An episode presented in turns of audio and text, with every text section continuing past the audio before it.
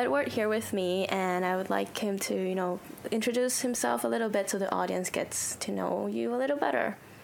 Okay. So uh, I'm Edward. To give you a little bit of, I guess, background information as to who I am, uh, I'm originally from the UK. I've been living in Phangan for about 11 years now, and I've been a breathwork facilitator for nearly 10 years of that. So you've been in Thailand for about 11 years total. You just came here in Phangan, that's it? Actually, no. I've been here, it's about 18 years now. Oh. And I originally came here to work as a scuba diving instructor, uh, which I did for about seven years and loved every minute of it. And really didn't have any plans to change that. But sometimes life has other plans for you. And originally I, I was working in Koh Lanta as a dive instructor and was going to go to Indonesia. And in a bit of a long story, my intuition kept telling me, gotta Koh Phangan, gotta Koh Phangan. Okay. And it led me here. And I've Okay. been here all the rest of that time. Wow, I didn't know that about you. But okay, that's lead, that leads me to many many questions about you. Is that so? First, when I met Edward, he's a breathwork tr- trainer and practitioner, right? And we've got talking, and then I learned that Edward has been on his uh, spiritual journey in the search for enlightenment since at a very young age. So, my first question for you is, how did like a scuba diver instructor turn into you know his spiritual journey or was that apparent before you became a scuba diver what happened Scuba diving instructor, that I that only happened when I came to Thailand 18 years ago. In fact, when I tell you my original history, you might be a little bit surprised. Originally, I worked on the trading floor of the London Stock Exchange. wow and and like life does, it has other plans for you.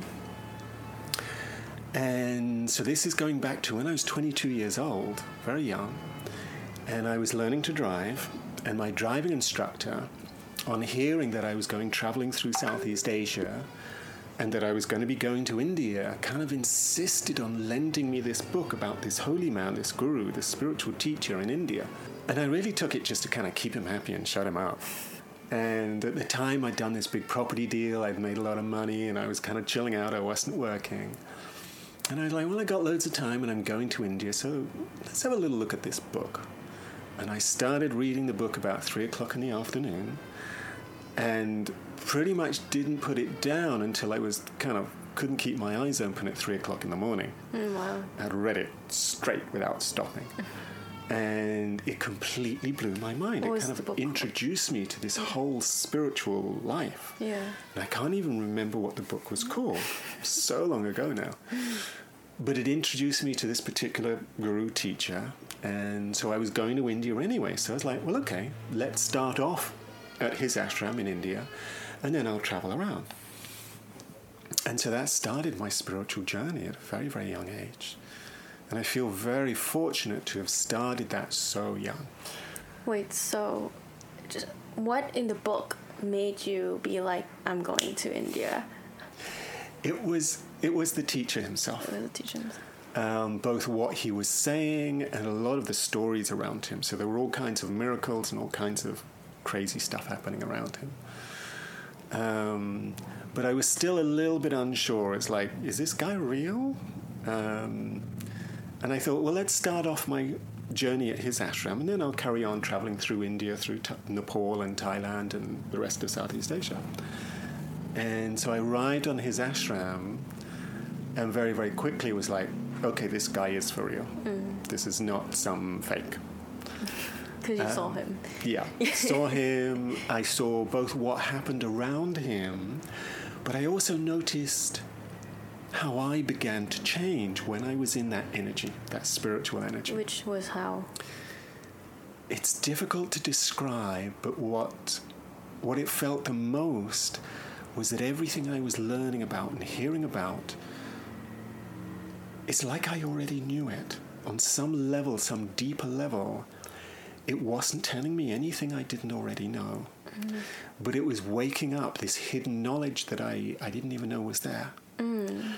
And so it, there was almost a feeling of like coming home. Oh. Like, yes, this is what I'm looking for. This is what I want to learn about. This is what I want to experience in my life. And you were at what age? That was, I think, when I went to the ashram, I just turned 23 years old. Very young. So very young. But having said that, like travel in the world was already in my blood. I went traveling around the world when I was 17 the first mm. time. Mm. So traveling around th- Southeast Asia and experiencing new stuff, this was this was something I was very comfortable with. Mm-hmm. But it started a much bigger journey. So it kind of woke something up. And the next big step on my journey, actually, I experienced on the ashram a few years later, and it's something we spoke about before about using, I guess you call it hypnosis, to access memory from past lives. And so when I was on this ashram one time, I was chatting to somebody, I was sharing a room, and I said, Yeah, I've always wanted to know who I was in a past life. And this guy says, Oh, well, I, I do past life regression, you know, do you want to give it a try? And I was like, What's that? Mm. And he said, "Oh, You know, I'll take you through relaxation exercise and guide you back to the memories of a previous life. And I'm thinking to myself, What a load of bullshit. Like, guide me back to memories of a previous life? Yeah, right. And even though I was open to spirituality, I'd never heard of this before, and I, I, I kind of didn't really believe it. But I'd just arrived from the UK, and I was seriously stressed out from UK life. And I'm like, okay, let, the relaxation exercise would do me good. Uh, Sure, let's give it a try. And I wasn't expecting anything. And to my complete surprise, all these hidden memories started coming back. Now, one might say that one's imagination can come up with all kinds of memories, which is true, all kinds of images, I'll say. What the imagination finds a lot more difficult to come up with on cue is really strong, powerful emotions. And all the images and memories I saw all had a lot of powerful, strong emotions to it. Now, since then, I now, now understand why, because the day to day stuff you do, like going to school or cooking or going to work, you don't remember these. Yeah. But anything that has a lot of emotion to it, these memories are closest to the surface. And so when you start to access memory from previous lives, these are the ones you see 1st mm-hmm. So, firstly, there was a lot of powerful emotion to it. Yeah. The other part is the memories I was seeing. They were strangely familiar, even though I'd never seen them before, because I had no memory of it. Combine the familiarity with the strong emotions, I knew deep down this was real. not my imagination. Yeah. These were real past life memories. Could you share some of the stuff you've seen to? There's lots of. In all, I've, I've probably seen What 10 to 12 different lives. one of the most significant one that kind of like changed the way you understood things about yourself? The most significant one I saw in the very, very first regression because it was the strongest emotional memory. Um, and it answered a lot about why I am the way I am in my current life. So, in this particular life, I was female. I was married with four kids. Um, I adored my father. I have no idea who they are in my current life, but I know I adored him. Now, we were very poor, kind of peasants. We did actually own a very, very small amount of land, but very small. Um, my husband abused me in every possible way physically, mentally, emotionally, sexually. And this went on for 20 something years. And finally, when I was 40 something, I snapped, couldn't take anymore. I took the sharpest kitchen knife, crept up behind him, and put it to his throat, and told him he even touched me again, I would kill him. And I meant it, and he knew I meant it. The only reason I didn't kill him is my four children were in the house. We only had a very small house, we didn't have lots of bedrooms or anything. And I couldn't kill their father while they were watching. Otherwise, I'm quite sure I would have done. And the next home, he next day, he left home, and I never saw him again for the rest of that life. Now, when he left, he took my eldest son with him. And all of my four children, my, the eldest son was the one I was closest to. Now, the most powerful question that anyone facilitating this work can ask is Do you recognize anyone from that life in your current life? So, in my current life, I have a son.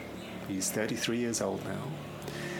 And his mother and I couldn't be in the same room for more than about 30 to 40 minutes before it degenerated into an argument. And I'm very chilled out. It's not easy to get me into an argument. But she had this natural talent. So when he asked the question, Do you recognize anyone? All of a sudden, I clearly recognize that my husband in that life is the mother of my son in this life. And my eldest son in that life is my son in this life. And so the karma keeps playing out. And what I realized is we are drawn to souls that we love. And this is beautiful. But we are tied to souls that we hate. Sooner or later, you will need to work through whatever bad energy you have and forgive them and let them go.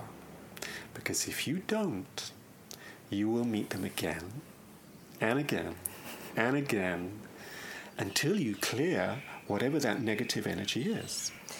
Right. And that and to come with that, when you realize that from that hypnotherapy session, right? Mm. Um, have you sought for enlightenment then? At that time, Oh, well, before we mm. went go into your journey, kind of want to define like what enlightenment is, what most people think it is, or what it might not actually be. Yeah. Yeah. Well, I mean, my search for enlightenment started around that time. Somebody lent me this book of these two spiritual teachers in India one of whom had enlightenment with a great sage called Ramana Maharishi, who died in 1950. And the other one had enlightenment with him. And I read this book, so I would have been about 25, and was like, oh my God, this is enlightenment. This is what it's about. This is what I'm looking for. Mm-hmm. And this started my search for enlightenment. Mm-hmm. And I've been extraordinarily fortunate to have found many enlightened I don't want to call them teachers because they have nothing to teach and we have nothing to learn. But I spent a lot of time with these enlightened masters. Um, and so, what I'm about to tell you comes a lot from partly my own experience and partly from what they've taught me. So, what exactly is enlightenment? What is it I'm looking for? Mm-hmm. And I realized that most people's idea of enlightenment is probably not correct. Yeah. So I'll explain as, as best I can. Most people think that enlightenment is what I call an additive process. That is a process by which you get or gain or achieve or become something. So you seek kind of like seek and go on, on a journey to most, get. Exactly. That's what most people are trying to do. They're going on a journey to get or achieve or become something. Something, yeah. They think it's something that you will get. Mm-hmm. But this is actually untrue. Enlightenment is not an additive process, it's the opposite. It's a subtractive process. That is, it's a process by which you lose something. Mm. I'll explain. Okay, I'm going to explain right from the beginning.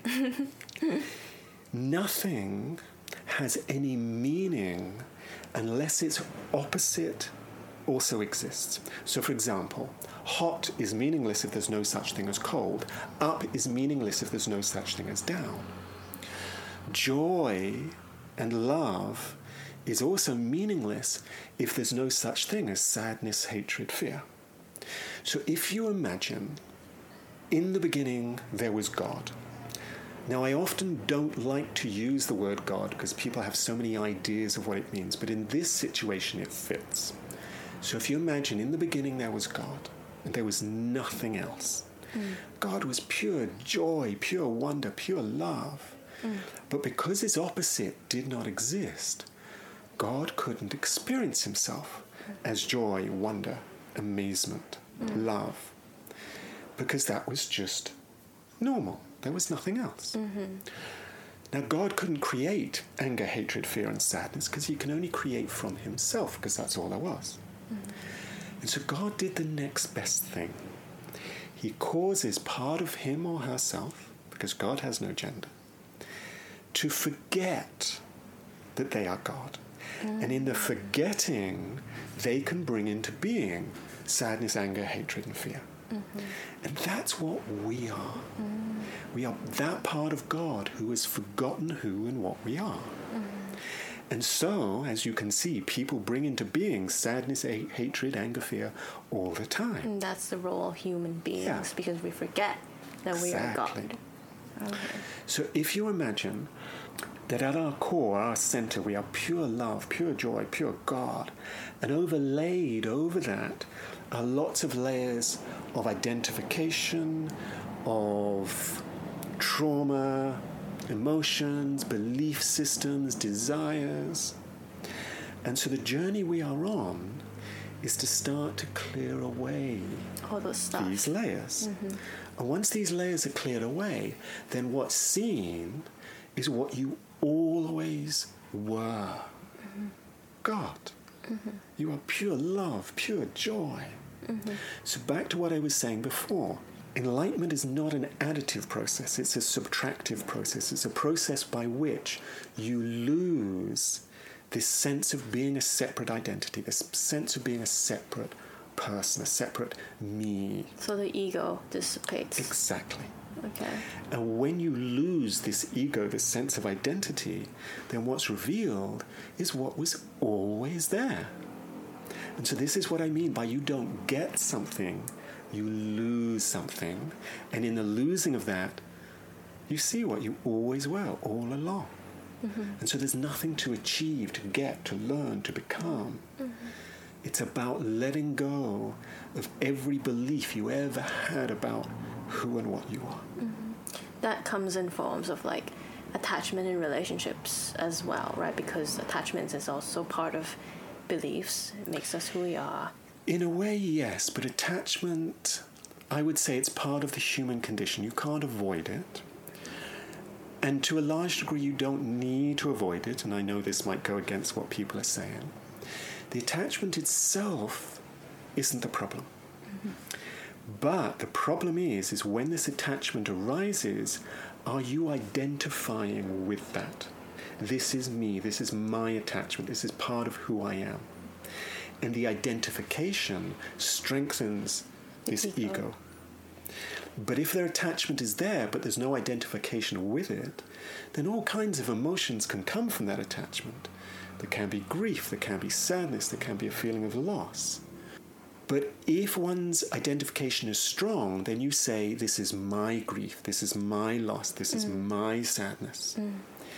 If there isn't identification, then there is simply grief, loss, sadness. And it comes and goes, comes and goes. It doesn't belong to anyone. It simply comes and goes. because it's the part of the human experience to Exactly. experience all of these emotions. But if we put labels and identification on them, that's when That's when it becomes part of our identification. One time, some years ago, somebody asked this enlightened teacher called Tony Parsons, Do people still feel emotions after enlightenment? And at the time, what he said surprised me. Afterwards, like, okay, yeah, I get this. And he says, after enlightenment, you actually feel emotions much stronger than most people. Because most people, their minds, their identities, try to s- resist and stop those emotional feelings. right. That process stops after enlightenment. But he then also said the other difference is after enlightenment, the emotion is felt full on without any resistance, without any mental story behind it. Mm-hmm. But because you're not holding on to it, it comes full on and it goes. and then it goes. So the resistance that, let's say, normal people are feeling day, on a day-to-day basis, where people who you know don't have, don't practice meditation or don't know that they're feeling resistance. How mm. how does it come out How does it look like? And how do we become aware that we're, we are resisting emotions? This is a difficult one because resistance is like an ingrained part of our identity. Now, people that resist emotions a lot, what they'll find is that life seems a little bit Bland. bland. Bland is a very good way to put it.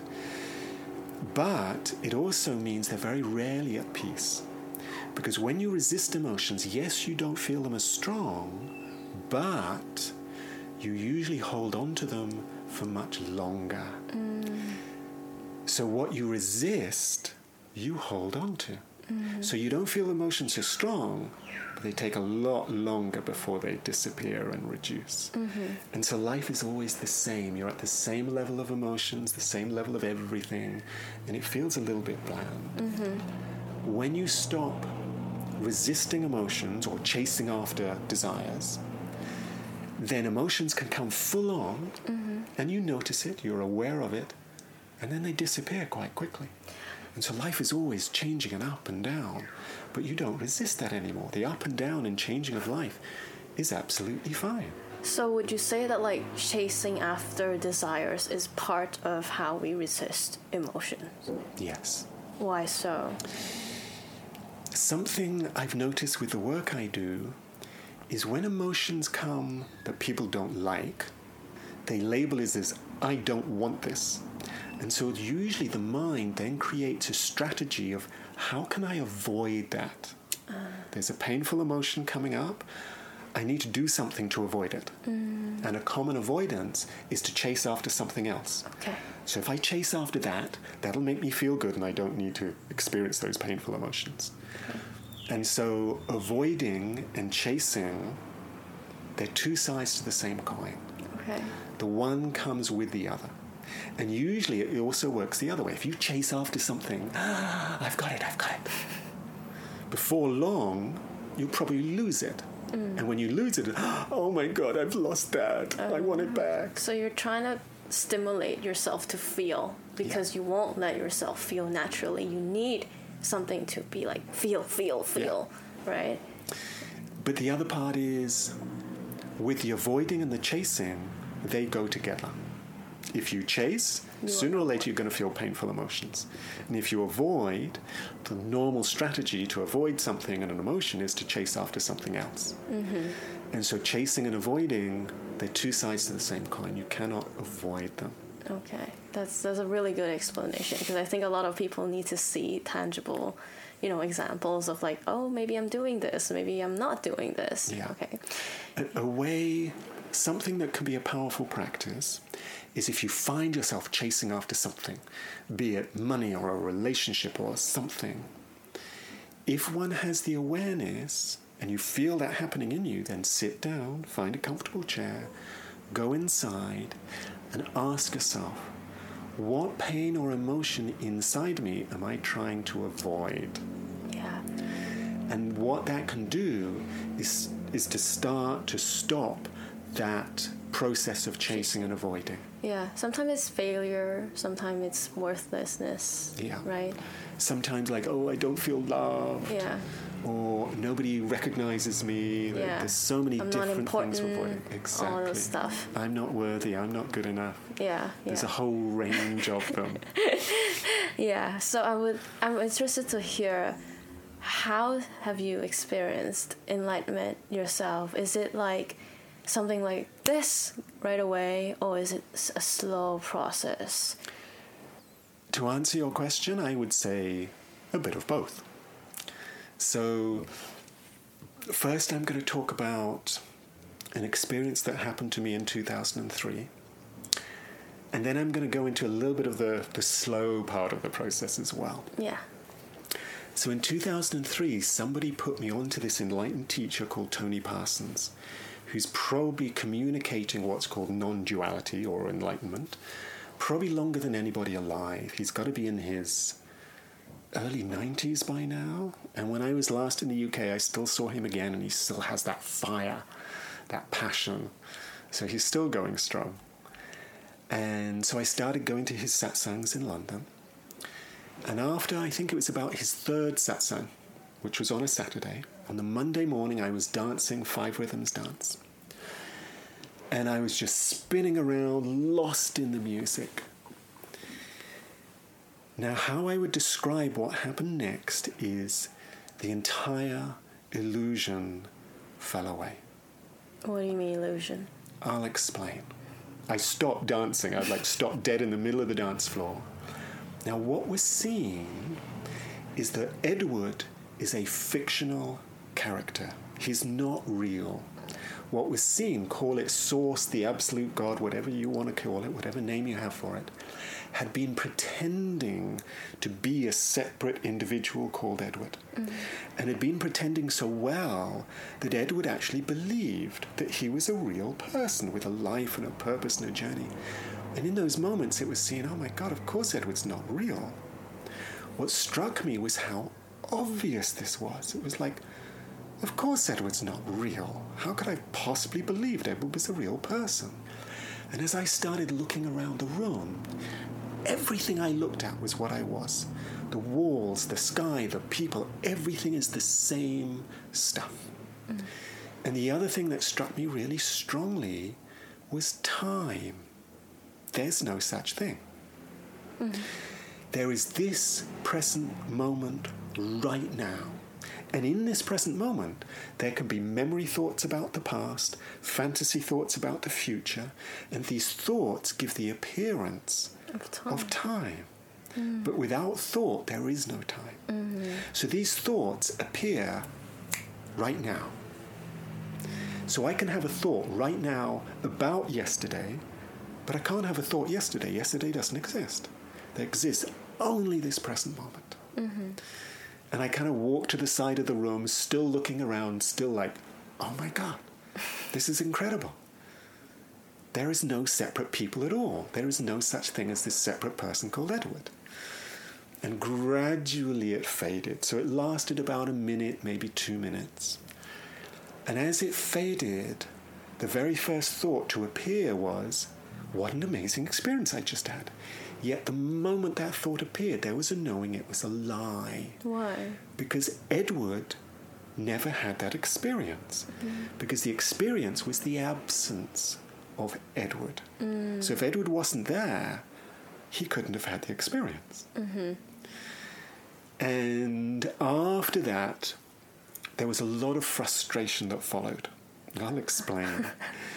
because having seen that and having seen that nothing is separate in any way at all, it's like, that's it, that's the goal, that's what enlightenment is. Mm. But I don't currently have it. Mm. I don't have that experience anymore. It was temporary. And so there was a trying to get that experience again, but where the frustration came was, is you know that you can't get it because you never lost it. Mm. In other words, that is how things already are, right here, right now. And so you cannot get something that you never lost. lost.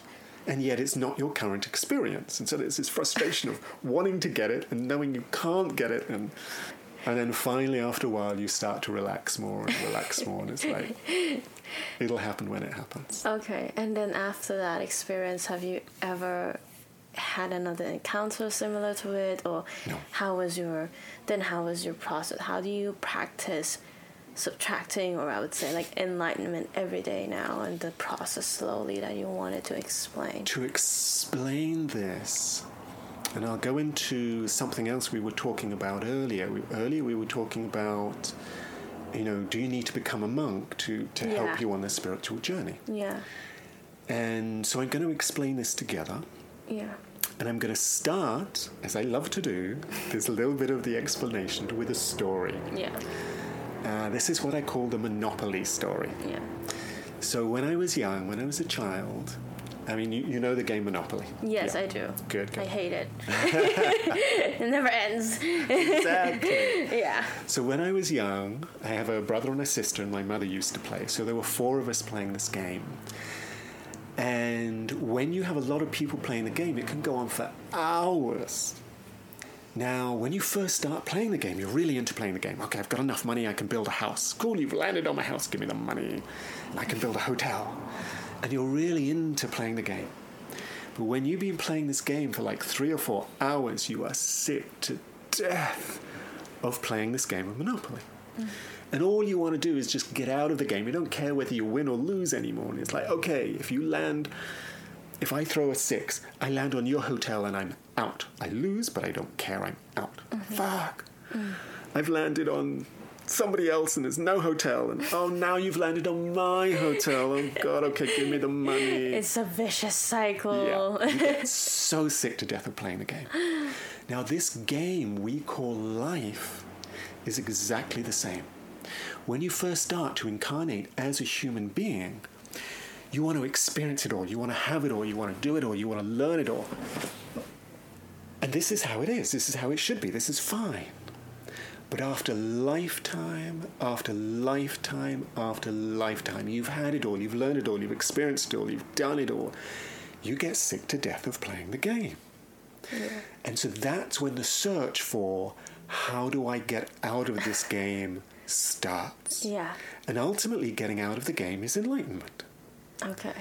So, what one needs to do if one is not enlightened is look at, in this game we call life, what is it I still want from it?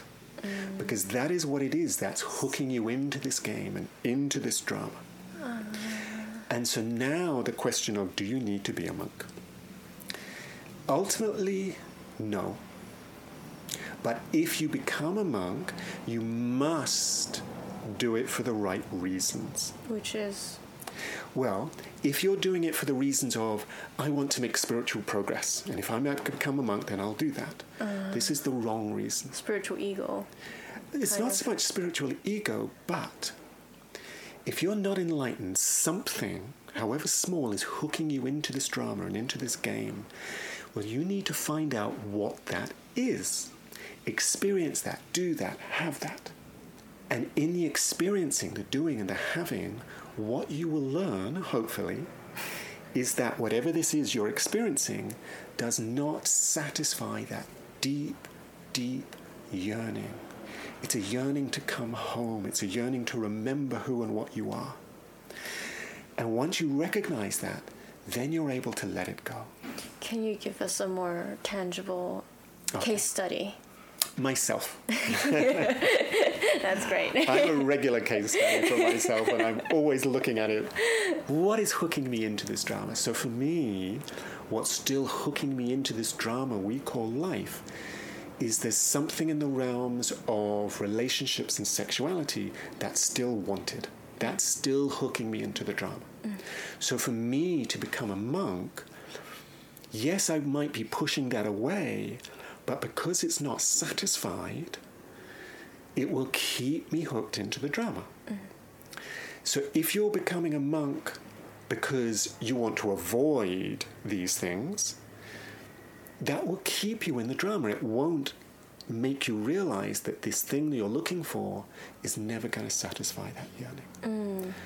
But if one is at that place on one's journey where there is nothing in the outside world you want anymore, then going into isolation or off into the forest and maybe to become a monk, that is a natural part of your journey. Okay. And so then that's not an avoidance, uh-huh. but it's actually what what's yearned for deep down. What you want naturally. Exactly. Right. And so um, what you mean when you say the attachment of relationships and sexuality that keeps you hooked. It's um, well, I would say my opinion is it's different from someone who yearns for power, right? Oh yeah. So yeah. it's a different kind of yearning, but everyone has their own personal yearning as they are born exactly. and destined to yeah. right? And some people have lots of things. A few lucky ones just have one or two that are hooking us into the drama. I see. And so the lesser you have these yearnings or the hookings, the yeah. closer you are to subtracting and to exactly. becoming the purest form exactly. of who you are. Because if you imagine, like I said, at the core of who we are is God, call it the absolute, whatever you want to call it. And we all have layers that, in a way, prevent us from seeing and recognizing that. Now, some people have lots of layers and they want power and money and success and all kinds of stuff. And so they still have quite a long way to go on their journey. Mm-hmm. And they have to go through the journey to recognize this money, power, success, whatever it is they want, will never truly satisfy this deep, deep yearning inside. Mm-hmm. And so they will have to go through many lifetimes to experience all of that and learn that. Mm. And then a few people have only one or two layers on their identity. So my layer is relationships and sexuality. Mm. And so I know I need to experience that, to mm. go into that, to explore that, and to learn from that that this yearning, I call it a yearning to come home, mm. is never going to be satisfied from that. Mm. And I can have a teacher tell me that you will never get satisfied from this. But that doesn't mean anything. I have to learn it through experience. So, are you saying that in this lifetime, as you are going through the experience of relationships and sexuality, in the, in the end, it's not going to satisfy you? No, it's but not. you, you're still aware of it and you're yeah. still yearning for it still. Yeah. That's called There's, karma? You could call it karma, but actually, karma is something a little bit different, similar, and I can explain that soon as well. Mm-hmm. It's more that there is this huge cycle. So if you imagine God starts at the beginning very pure, no layers. Mm-hmm. And God chooses to experience the whole multiplicity of life. And so he starts incarnating, probably as animals first, but I have to say I don't know for sure, but I'm fairly think it's fairly likely. And we start off then as humans, probably very simple humans as peasants, and we go on this full cycle. And part of the cycle is taking on all these layers of identification and attachment and all.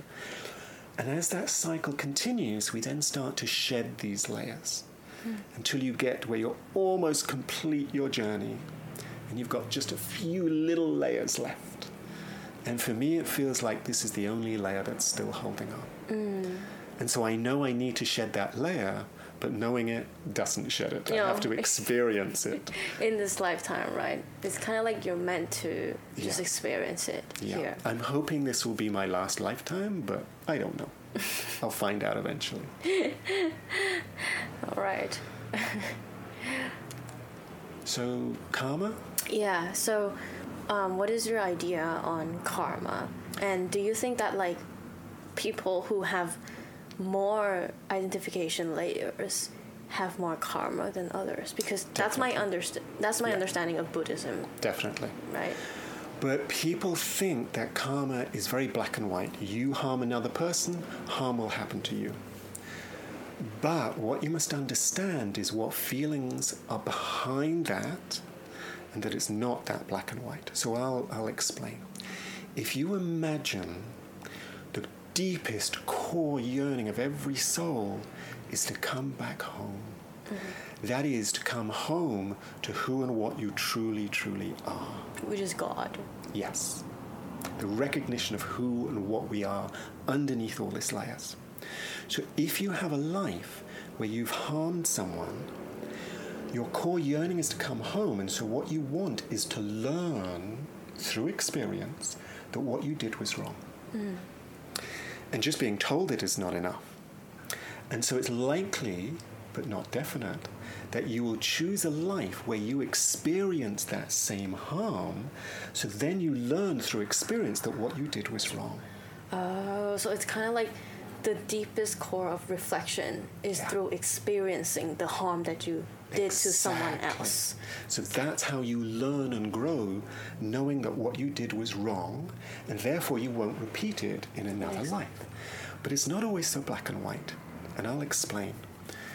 I have a, a friend of mine in Australia, and she told me about this lady who had done a past life regression. Now, this lady in her current life is completely devoted to helping physically and mentally handicapped children. It's her whole life. She's dedicated her life to this work. When she had a past life regression, she was utterly shocked by what she saw. what she saw is in her most recent life, she was a Nazi SS officer Oh my God. who worked in the concentration camps, whose job it was to oversee the extermination of physically and mentally handicapped children. So obviously, this was a more advanced soul. A less advanced soul would probably maybe experience being a physically or mentally handicapped child on the streets of India begging or something like that. Something to show what they did, to learn what they did was wrong. This lady was obviously a more advanced soul. And after she died, must have been horrified, like, oh my God, what have I done? And in her next life, was given the opportunity to repay that debt, mm. to help where she had previously hurt. Mm. And so karma is not black and white. Mm. It's I want to come home. I want to learn what I did was wrong. Mm-hmm. And I want to evolve and grow. Mm-hmm. And how we evolve and grow isn't fixed. And so karma is not so black and white. So my question would be that um, what about the life of a person who, let's say in this case, that she's a Nazi, right, or someone who, who who's been doing wrong their whole life? What prompted them to become that life in the first place? Do you get my question? When, when we're on the other side, we go through a process, we connect with what's called the spirit guide, and the spirit guide takes us through the process of what it is we want to grow, learn, and experience in our next life. However, we have free will. And although we choose this is what I want to learn and experience in our next life, nothing's forced upon us. So if we want to become an Adolf Hitler or a Nazi SS officer for whatever reason, we have the free will to do that. But of course, whatever it is we do, there will be consequences further down the line. And that's karma. Yeah, and that's what karma is. Ah, okay. But the idea that we do harm, harmful things happen to us, is not correct. So I'll tell you a little experience of my own. Yeah. The life that I mentioned earlier, where I was this abused woman, where my husband badly, badly abused me. When I was on an ashram in India in 2003, I went into self hypnosis, connected with my spirit guide, and started doing some inner healing work. And in one of these sessions, my spirit guide says to me, to be free of all the pain and everything you're carrying from that life as the old woman, you need to forgive your husband for everything he did. Can you do that? Mm-hmm. And I was like, I can say the words, but will I really feel it? Like 20 years of really horrendous abuse. No, I can't pretend that never happened. My spirit guide said, No problem. What I want you to do is invite your husband from that life into your inner vision and ask him, why did he do it? Mm. Well, it never occurred to me to ask why. It's like, he did it. He shouldn't have done it. What's why got to do with it? But my spirit guide had told me to do this, so I invite him into my inner vision and I ask him, why did you do it? And what he showed me was another life. It was a life where I was this powerful warrior. So I was tall, very broad shouldered, I had this huge sword, and I could see myself on this battlefield killing like crazy. I was also the senior commander of the army I was with, so I commanded thousands of men. Mm-hmm. And I was very proud of the commander I was. Mm-hmm. What I also saw is on a psychic level, I was learning to manipulate events. Mm. So I was beginning to manipulate the outcome of battles before we'd even fought them. Mm. And what had happened is my ego had got into power mm. and was abusing power. Mm-hmm. What I was then shown is my husband from that life was the senior commander of the enemy, only we knew each other, so it was personal. What I was then shown is my husband felt if he didn't completely control me, humiliate me, subjugate me, that this warrior spirit would break out and do terrible things like I'd done in this life. So that image started to fade, and I know from past life and life between life regression work that we choose most of the major events of our life. So as that image faded, there was the thought hang on. If he was the senior commander of the enemy, why on earth would I have chosen as my husband? What I was shown is I was progressing in a number of lives spiritually, but what was also progressing was the spiritual ego. And we know the spiritual ego. It's like, um, I'm meditating. Look at me. Look at how spiritual I am. I'm so evolved.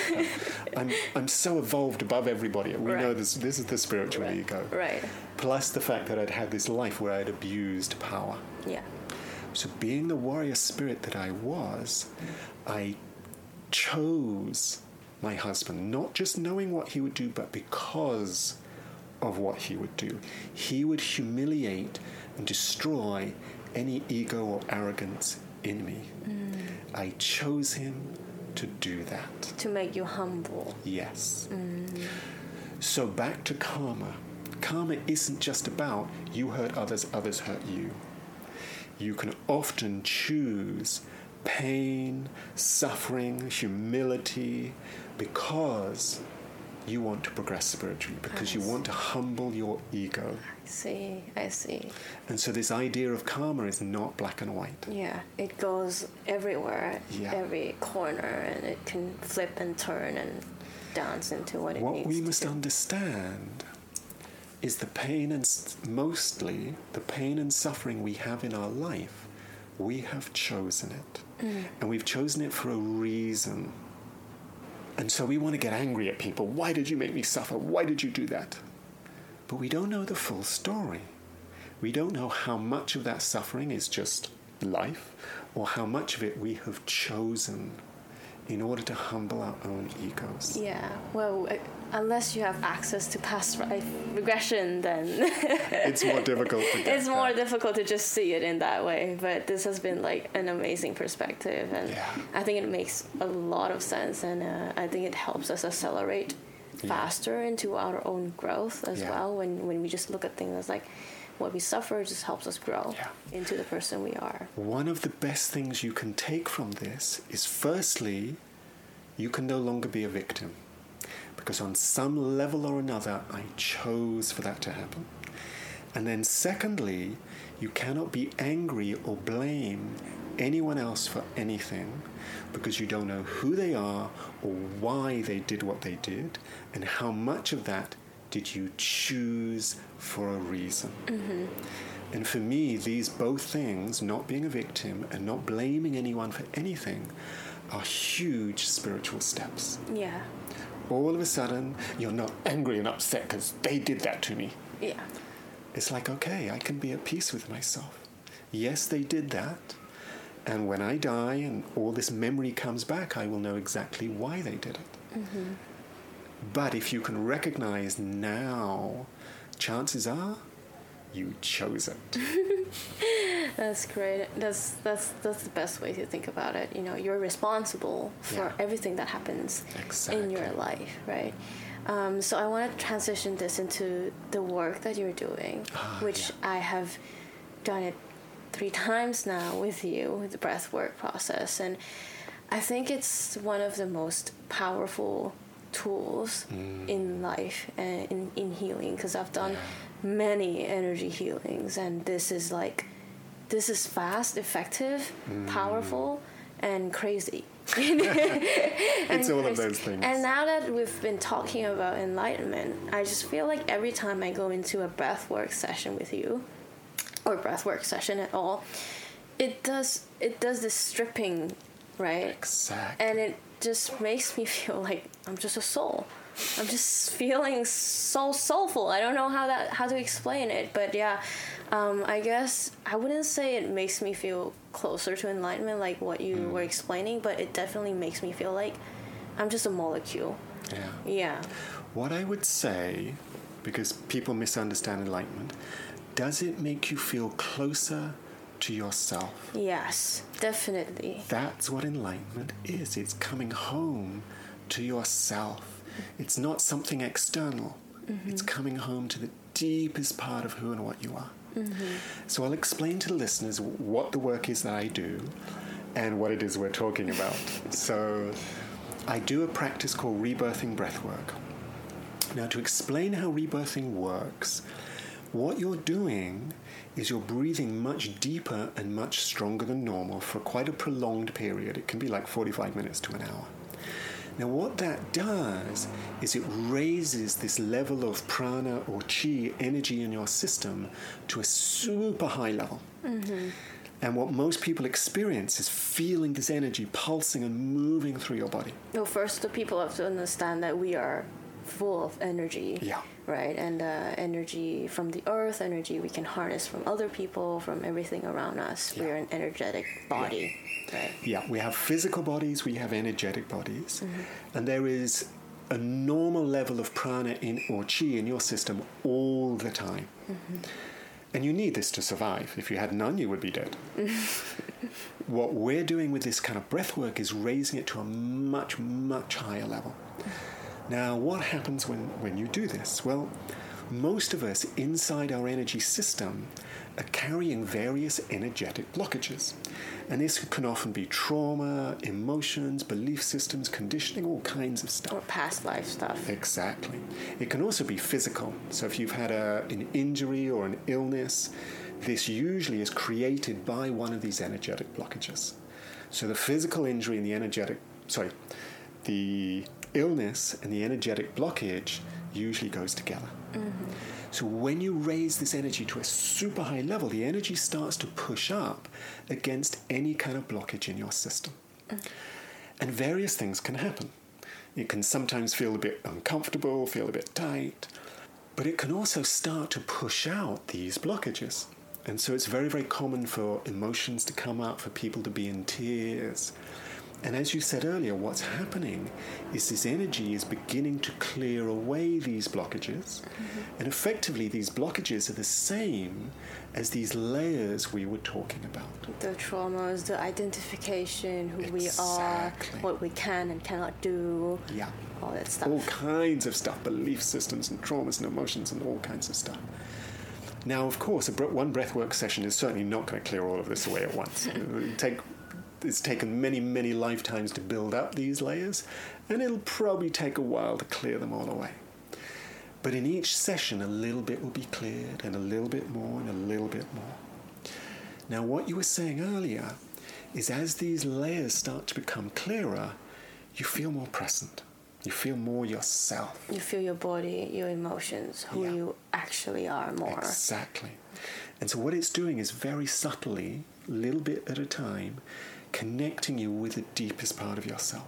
Mm-hmm. And the more these layers get cleared away, the more present, the more alive you feel. Mm, yeah. Now, it's not to say breath work is easy. No. It can often bring up intense, powerful emotions. And usually these emotions got there because we resisted it, we didn't want to feel. Mm. And so when the breath work starts to push out these emotions, sometimes for some people it can be a little bit challenging.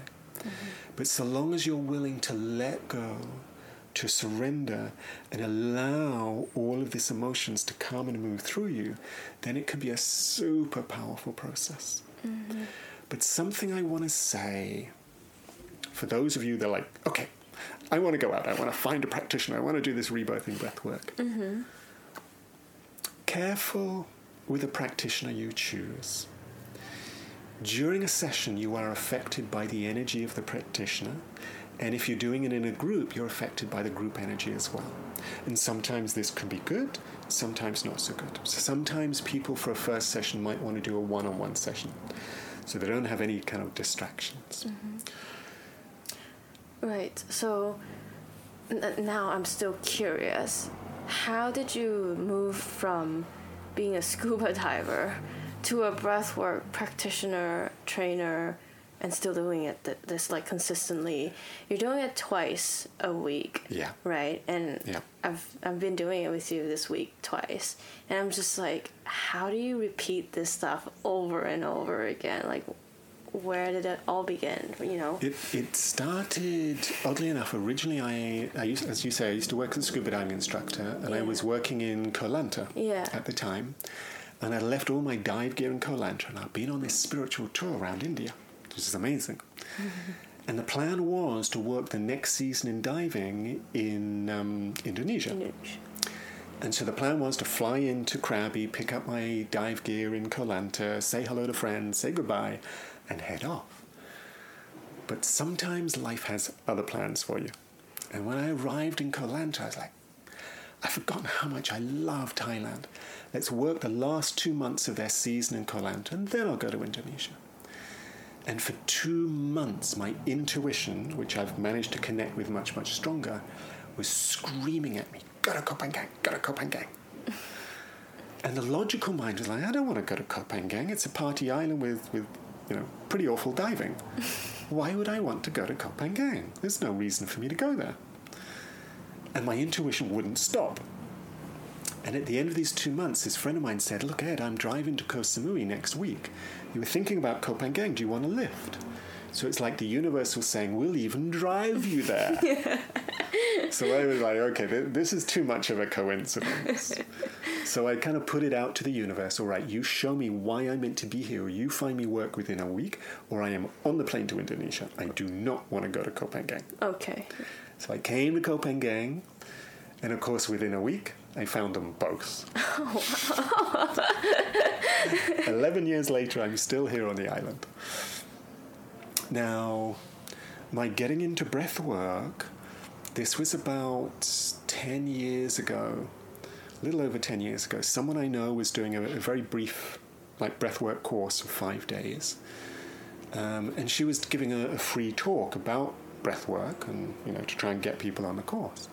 So I'd heard of rebirthing breathwork before, so okay, let's let's go along to the free talk and, and see what it's about. So I went to the talk and I'm like, okay, I know a little bit more what it's about, but not much. Before I sign up for anything, I want to try this out. So um, I did a breathwork session with someone, and it was probably the most powerful experience of my life. I experienced bliss and ecstasy to a level that's almost indescribable. Um, so I was like, okay, this is worth following up. So I did the five day course. And so then the months that followed after that, I was like, do I want to do this for a living? And if I do, maybe I should do a full proper training in it. Mm. And it took me a few months to decide, and finally I was like, yes. So I started looking around for courses and didn't really find very much. So then I was like, well, who started this thing? Where does it come from? Who's the guy behind it? So I did a bit of research, and the man who started it is an American man called Leonard Orr. And so then I was like, okay, when's his next training? Mm. His training's in the summertime in Spain, which mm. is very convenient flying from the UK. So I trained with the founder, Leonard Orr. Wow. And this was about nine and a half years ago now, a little bit more than nine and a half years ago. Um, and that started my my working in breath work. And then once you finished training in Spain, you were like, I'm still coming back to Koh Phangan. Oh, yes. coming back to Koh Phangan. And then you've been doing breath work here ever, ever since. since. Yeah. Oh, yeah. that's beautiful. And it's it never ceases to amaze me what people go through, what comes up, how much they can release yeah. in such a short space of time. Yeah. The other thing I love about breath work is yes, we've spoken about the first part where all these blockages can come up and be released. But breath work isn't just about releasing all one's pain and blockages, and it does that very well. But it also can bring about ecstasy. Something that somebody spoke about today in our, our session today was this sense of deep, deep, deep gratitude mm. to such a level that it leaves you in tears. I, it happened to me as well. It just feels like you're more connected to life and yeah. to everything. You, like you know that everything that happened to you is here to support and help you to be the best, to return you to the home yes. that you lost, right? Um, yeah so yeah i think that's why i was crying as well i was like mm. so happy that like i'm touching i'm feeling myself i'm connecting back to myself yeah. everyone around me loves me i don't know if that's true but i think that's true yeah so well, it's powerful in that sense yeah. this is where it comes back like i said earlier to this enlightenment thing that the essence of what we are is pure love, pure joy. It's God. Mm-hmm. But there are so many layers over that. And as you start to clear away these layers, you start to connect with this deepest part of you. Mm-hmm. And this deepest part of you is just pure joy, pure love, pure gratitude, just, just wonder at life itself. And as you start to connect with that, you start to experience it. Mm-hmm. And anyone that's experienced that knows this, this saying I have of, I want to come back home. Yeah. Home isn't a house or a place you live, it's the deepest core of who and what you are. Mm-hmm. And this core is just pure love, pure joy, pure wonder. So would you say that it's the same for everyone when they actually do come back home? It's just to experience the maximum of love, joy, peace, and happiness Yes. for everyone because we're all connected. We're all the same. At the very core of who and what we are, it's exactly the same. Mm-hmm. But not everyone experiences breathwork the same simply because the amount, the quantity, and the type of layers that we have are very, very different for different people. So, like we were saying earlier, some people have lots of layers of all kinds of trauma and fears and insecurities and belief systems and conditioning. Other people, it's just one or two little fine layers. And as those layers get cleared away, it's like, yes, this is who and what I am. This is the truth of mm-hmm. what I am. Wow, that's beautiful. So everyone experiences breathwork a little bit differently. Yeah, depending on like your level of consciousness and Yeah. like the past life that you've had had, all the things that you've been attached to you, your yearnings and everything, yeah, right? Exactly. Wow, beautiful. The other thing is, the other thing that can make it very different is how strongly you get into the breathwork process. So some people are very resistant, they breathe quite gently. Mm-hmm. And they'll generate a little bit of prana or chi, enough that they feel tingling and they might get a few little insights. Whereas other people that are much more open, they breathe full on, full intensity, and so their level of prana or chi is much, much higher. And so the process is much more powerful. Mm-hmm. But I'm not saying that everyone should breathe deep and strong the, the way I do, because I'm very much a believer that your unconscious mind will regulate How the much session. you can Yeah, take and what you're supposed to be exposed to Yeah. at that time. Exactly. So your unconscious mind might say to itself, like, you've got some big trauma here, and it's probably you're not ready to experience that. So either it will show you something else, or it will get you to put the brakes on on the breath. And so I might come along like, breathe deeper, breathe stronger, and this person isn't doing it. And although I'll gently push them, I'll never try and force them because it can be their unconscious mind is saying, you don't want to breathe that strong yet because you're not ready to look at that. So have a more gentle session, get a little flavor for what breath work is like. And as you start to feel comfortable with this process, then you'll feel safe enough to go into it and go deeper. Okay. So if we, if the audience wants to do breath work with you, they'll have to come to Koh Phangan. Yes, fairly soon. I am. A friend of mine is putting together an online basic level course. Um, and soon we're going to do an advanced course where we go into working within a child, working with forgiveness process, working with chakras. But as a general rule, I recommend going to a practitioner, either one on one or in a group. Mm-hmm. So that way, the facilitator, like myself, can see where they're at, how they're breathing, and how to encourage them from that. Mm-hmm. Whereas doing it with a recording, there's not somebody there that's looking at how you're breathing and guiding the session accordingly. Mm-hmm. So although you can do it from a recording, a one-on-one session is, Is or in-person session is always better. Okay, it's more powerful, more accurate. Definitely, Right. Okay. definitely. All right. So, So before we end this um, podcast, Edward, thank you so much. And um, is there anything you wanna leave for the audience? You know, last words. the one thing that has been very powerful in all of my journey, and it's something that's not always easy to develop, but you can do, it's to establish, I call it an inner connection. The way I tend to look at it is a connection with your spirit guide.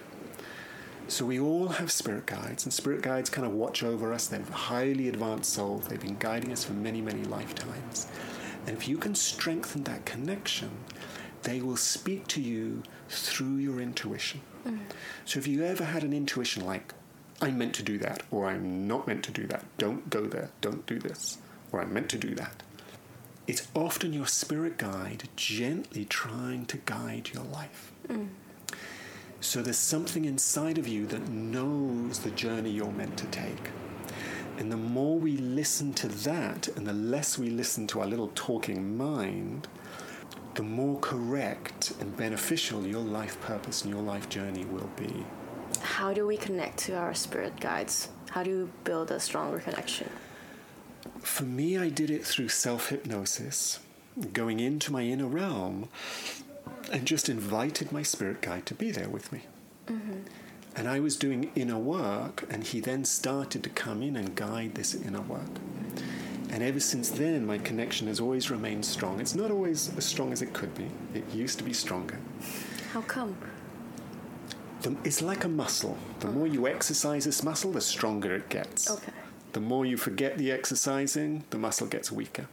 And it's the same. The more you establish and use this connection, the stronger it gets.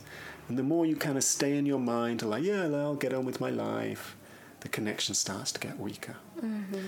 And so this was what was guiding me. Like, Goda Koh Phangan was my spirit guide. He knew that that was part of my journey. And if I went to Indonesia, goodness knows how my life would have turned out. But I truly value having come here and listened to that guidance. And this guidance is unique for each person. Your spirit guide will guide you according to what your life path is. So if you can establish that connection and trust in that, it will take you where you're meant to go. Okay. Beautiful. So my advice to people, quieten the mind as much as is comfortable and connect to this inner wisdom and allow that to guide your life. Okay. So that was the final words I wanted to share with you. Thank you. Thank you, Edward. Thank you for this session. It's been very valuable, very knowledgeable, and Thank you for letting me come on your show. And if it helps anyone on their journey, then I'm happy to share it. And definitely. And today we'll end just this. Um, so I'll put down Edward's contact and everything else down below in the description. You can check him out and learn more about what he does, learn more about breathwork and how it can help you. Um, that's all I have to you guys today. Thank you for listening. Thank you. Okay, guys, and if you enjoy my content, make sure you check out the free relationship guidebook, which is going to be launched a little bit before Valentine's Day. So you can work on yourselves and your partner and enjoy Valentine's Day together, or you can work on it whenever you want. This is my Valentine's gift for you all because you have been so sweet, so cute, you know, supporting my content and everything. So I want you to reflect on yourself, reflect on your partner and your relationship. It doesn't have to be just romantic, it could just be any important relationship in your life because that's how you get to know yourself deeper and better. Happy Valentine's.